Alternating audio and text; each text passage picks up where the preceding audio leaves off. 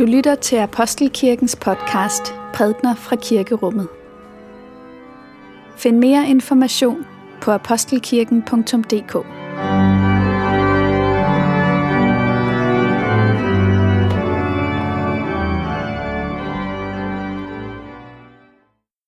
God formiddag alle sammen. Og velkommen til gudstjenesten i Apostelkirken. Vi er i dag i den 16. søndag efter Trinitatis, og den tredje søndag i det tema, forkyndelsestema, som vi har her i kirken her i efteråret. Temaet har vi kaldt Slægters gang, og vi går tilbage og kigger på patriarkernes familiehistorier fra det gamle testamente. Og i dag så skal vi møde en kvinde, som sådan lidt er at finde i sprækken der i historien Hagar. Hun finder sig selv i familiens vigespor, men vi har en Gud, der ser, og Gud ser hende. Det er Eli Kappelgaard, der skal prædike for os i dag. Og du kan følge med i gudstjenestens forløb i folderen her. Det er også godt at have en salmebog at synge med på. Og lad os bede sammen. Herre, vi takker dig for, at du ser til enhver, du har skabt. Vi takker dig for dit storsind, at du kender vores smålighed og favner os, og ved om vores synd og tilgiver os. Hos dig finder vi nyt håb, en glæde så berusende som den nye vin, og så dyb og varm som den ædle vin. Lad også denne dag blive en glædens dag, hvor vi hører dit ord og bevæges. Ser din godhed og gør dine gerninger, fordi vi ikke kan lade være. Lad aldrig træthed og mismod lukke vores munde, for dit folk er vi, og dig vil vi takke fra evighed og til evighed. Amen. Vi skal læse dagens tekst fra 1. Mosebog kapitel 16. Lad os takke for Guds ord. For Guds ord i skriften, for Guds ord i blandt os, for Guds ord inden i os, takker vi dig Gud. Abrams kone Sarai fødte ham ingen børn. Men hun havde en egyptisk trælkvinde, der hed Hagar. Og Sarai sagde til Abram, Herren har hindret mig i at få børn. Gå nu ind til min trælkvinde, måske kan jeg få en søn ved hende. Og Abram gjorde, som Sarai sagde. Abrams kone Sarai tog så sin trælkvinde Hagar fra Ægypten og gav hende som kone til sin mand Abram. Abram havde da boet 10 år i Kanaan. Han gik ind til Hagar, og hun blev gravid. Da hun blev klar over, at hun var gravid, begyndte hun at se ned på sin frue. Da sagde Sarai til Abram, du har ansvaret for den uret, der overgår mig. Jeg har selv lagt min trælkvinde i din favn, men nu, da hun har opdaget, at hun er gravid, er hun begyndt at se ned på mig. Herren skal dømme dig og mig imellem. Abraham svarede Sarai, her har du din trælkvinde. Gør med hende, som du synes. Så behandlede Sarai hende så hårdt, at hun flygtede væk fra hende. Herrens engel traf hende ved en kilde i ørkenen, kilden ved vejen til Shur. Han sagde, Hagar, Sarais trælkvinde, hvor kommer du fra, og hvor skal du hen? Hun svarede, jeg er på flugt fra min frue Sarai. Men Herrens engel sagde til hende, Vend tilbage til din frue og find dig i hendes behandling. Og Herrens engel sagde til hende, Jeg vil gøre dine efterkommere så talrige, at de ikke kan tælles. Og Herrens engel sagde til hende, Se, du er med barn. Du skal føde en søn og give ham navnet Ismail. For Herren har hørt din lidelse. Han skal blive et vildæsen af et menneske. Hans hånd skal være vendt mod alle, og alles hånd mod ham. Han skal leve på tværs af alle sine brødre. Hagar kaldte Herren, som havde talt til hende. Du er Gud, der ser. For hun tænkte, har jeg virkelig på dette sted set ham, der ser mig? Derfor kalder man brønden Be'er Lahal Roi. Den ligger mellem Kadesh og Beret. Hagar fødte Abram en søn, og Abram gav sin søn, som Hagar fødte, navnet Ismael. Abraham var 86 år, da Hagar fødte Ismail. Hvis jeg taler, der er god lyd på nu. Super. Bibelen er fuld af store historier og dramaer. Ofte kan en enkelt sætning rumme rigeligt stof til en hel film eller en bog. Tænk bare på de første to sætninger. Abrams kone Sarai fødte ham ingen børn, men hun havde en egyptisk trælkvinde, der hed Hagar. Så er scenen sat. Sarai og Abram har et stærkt ønske om at få børn, og får på et tidspunkt et løfte fra Gud om, at det kan ske. Navnet Abraham, det får han jo som bekendt først lidt senere. Sara bliver utålmodig, hvilket er forståeligt nok, alderen taget i betragtning. Så hun bliver lidt kreativ og vil hjælpe Gud på vej. Mens Abraham i hvert fald ikke protesterer nok til ikke at gå i seng med Hagar efter Sarais forslag. Det er dømt til at gå galt. Der er meget i den pågældende kultur, der er fremmed for os, når man er vokset op i vores del af verden, i vores tid, inklusiv kønsroller og slaveri. Men det er ikke svært at sætte sig ind i komplicerede familieforhold og anstrengte relationer. Eller i menneskelige følelser, såsom sorg, frygt, ensomhed, underlegenhed, jalousi, sårethed, sorg og vrede. Dagens prædiken handler om, hvordan Gud også ser og har omsorg for personerne i periferien. Dem, der følger, føler, at de er havnet i familieskabets vigespor. Slår man op i retning, retskrivningsordbogen under vigespor, står der følgende. Vejstrækning, som løber langs en gennemgående vej, og som bruges til at køre ud på for at give plads til overhaling eller passage. Sara og Hagar oplever på skift at være blevet eller at frygte at blive overhalet og kørt ud i vigesporet. Hagar har slavestatus og ikke israelit, og det er ellers det folk, som man primært følger igennem hele det gamle testamente. Hun opfører sig ikke videre sympatisk og er både skurk og offer. I bøger og film, der får vi ofte sympati med jeg-fortælleren. Vi ser tingene fra deres perspektiv og forstår deres handlinger, og men vi ikke altid er enige med dem, fordi vi får syn for omstændighederne. Men Hagar fremstår ikke særlig sympatisk. Hun ser ned på sin frue Sarai, da hun bliver gravid med det barn, Sarai selv ønskede sig. Og Sarai behandler hende til gengæld hårdt, selvom det var hendes egen idé, at Hagar skulle få et barn med Abraham. Men det gør hende hverken lykkelig eller giver hende fred i sind, da det sker. Man får indtrykket af et stadigt giftigere miljø præget af konkurrence, misundelse og foragt. Og Abraham, han blander sig helt udenom. Han orker sikkert ikke dramaet, men virker heller ikke særlig proaktiv i forhold til at løse situationen. Kan vide, om han helt forstår, hvor vanskelig situationen er for både Sara og Hagar.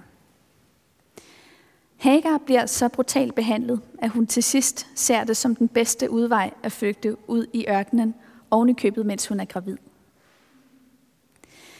Da Hagar er på fortvivlelsens rand, sender Gud en engel til hende.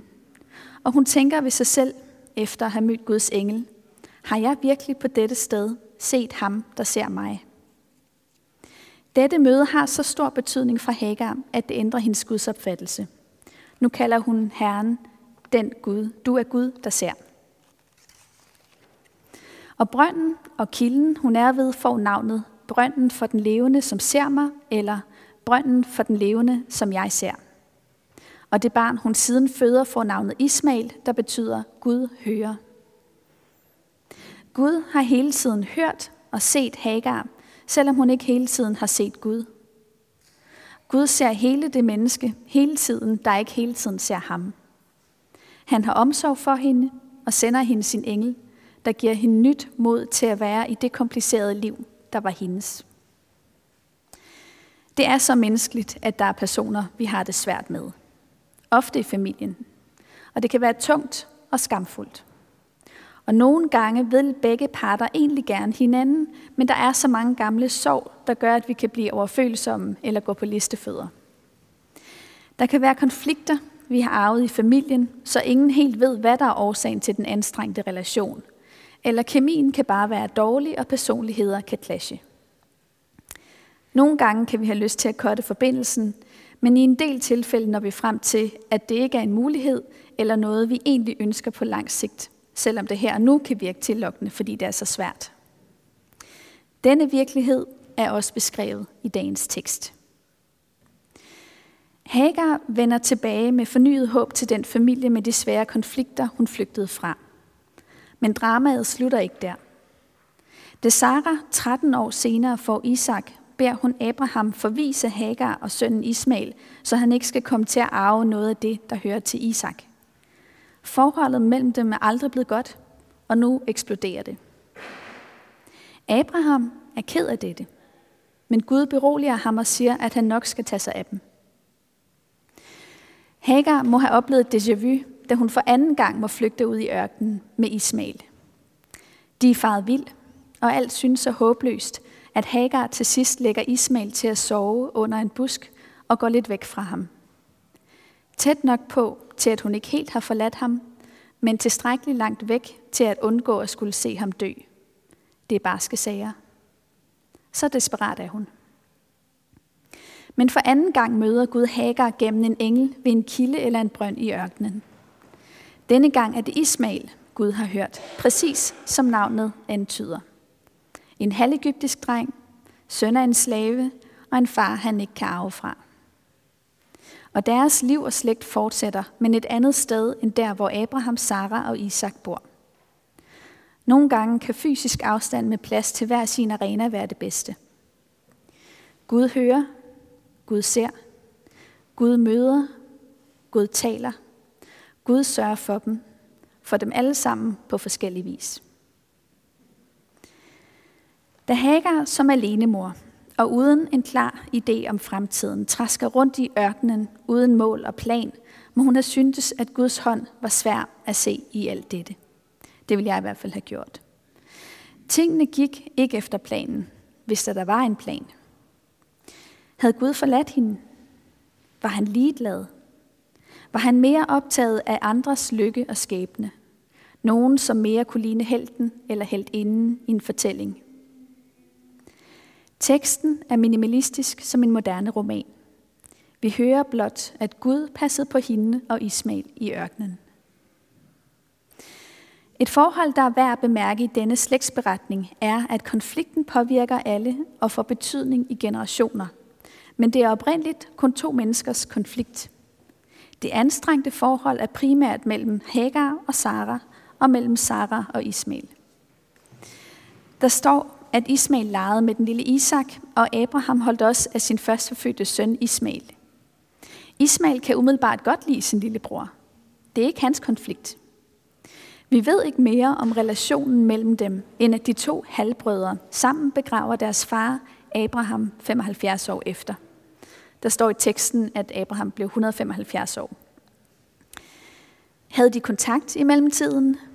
En god, en anstrengt eller en neutral relation? Vi ved det ikke. Men læser vi videre, opdager vi, at Isak efter Abrahams død slår sig ned ved brønden for den levende, som ser mig.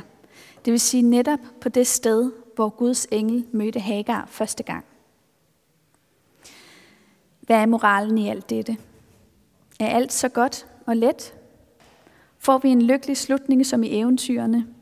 Og de blev alle gode venner og levede lykkeligt i et stort familiekollektiv til deres dages ende? Nej, det vil vist være synd at sige. Hvis vi læser nogle kapitler frem, fortsætter de rodede familieforhold, selvom man kunne håbe, at de havde lært af deres forældre, bedsteforældre og oldeforældre. Her med en lille teaser til at læse videre. Isak og Rebekka har hver deres favorit i tvillingerne Esau og Jakob, deres sønner. Den bruderrelation er svær fra starten. Og som vi hørte sidste søndag, giftede Abrahams barnebarn Jakob sig med to søstre, Lea og Rakel. Inden, endnu et koncentreret filmplot kunne jo være, han giftede sig med den forkerte søster. Bum. Det førte selvfølgelig til jalousi. Jakob elskede Rakel, men det var Lea, der fik børn, og i sin desperation beder Rakel sin slave om at gå i seng med Jakob og få børn, og siden gør Lea så det samme. Og konkurrencen fortsætter. Jeg vide, hvordan det har været at vokse op i den familie, fuld af misundelse og forskelsbehandling. Deres børn, det vil sige Josef og hans brødre, har dermed arvet en strid, før de overhovedet er blevet født. Tal om komplicerede familieforhold og nedarvede stridigheder. Familieforhold er åbenbart bare svære. Og når man har det godt sammen i familien på trods af alt, er det en gave. Men hvor er det godt, at der også er nogle historier til os, der bøvler lidt med livet. Med familien eller med andre svære eller nære relationer. Og med at se Guds plan og finger i det hele. Der kan være noget næsten provokerende ved, at Gud er skaberen og Gud for både skurkene, heltene og dem midt imellem. Han er ikke bare på min side i den svære relation. Han har også skabt den, jeg har det svært med i sit billede. Det kan jeg godt finde udfordrende. På den anden side, hvor er det godt, for så er det menneske elsket, også når jeg ikke formår det. Personerne i Bibelen får indimellem lov til at se antydninger af en større sammenhæng og mening eller Guds hånd i deres liv. Det meste af tiden ikke. Nogle gange har de måttet læne sig op af andres håb. Det har vi andre også lov til. Det er et gennemgående træk, både i Gamle og Nye Testamente, at der er blik for dem, der kunne ligne ubetydelige bipersoner, og for dem, der befinder sig i, hvad der kunne ligne et vigespor. Det møder vi i de lignelser, Jesus fortæller. Et andet eksempel er fra dagens tekst i Nye Testamente, om enkerne, som er økonomisk dybt afhængige af den maduddeling, som de travle apostle også koordinerede. Gud ser, hører og har omsorg for alle personerne i denne beretning. Hovedpersoner såvel som bipersoner, sådan som vi får fortalt det. Abraham, Sara, Hagar, Isak, Ismail med alle deres versioner af historien, komplicerede følelser og mere eller mindre sympatiske adfærd. Også når de hver især føler sig forladt, misforstået og overset. Når de er fanget i svære relationer til andre, og når de kommer i tvivl om, hvorvidt Gud har glemt dem. Til sidst. En vis kvinde her fra menigheden fortalte mig engang om det, hun plejer at kalde for Guds logistik. Hvordan Gud sørger for os på måder, vi ikke altid kan forudsige eller gennemskue. Og at der kan være en større sammenhæng, som vi ikke altid kan se fra vores menneskelige perspektiv, og som ikke kan bevises, men kun kan anes med troens øje. Og måske var det et glimt af en sådan større sammenhæng, som Gud viste Abraham, der blev kaldt troens far. Gud ser dig og mig hele tiden, også når vi ikke ser ham. Ikke som et overvågningskamera eller et skræmmende Saurons øje for Ringenes Herre, men som en forældre, der ikke har glemt sit barn. Indimellem kan det være virkelig svært at tro på. Og nogle gange kan vi have brug for at flygte til en kilde i ørkenen for at få øje på den seende Gud. Lov og tak og evig være dig, hvor Gud, Fader, Søn og Helligånd, du som var, er og bliver en sag treenig Gud, højlovet fra første begyndelse, nu og i al evighed. Amen.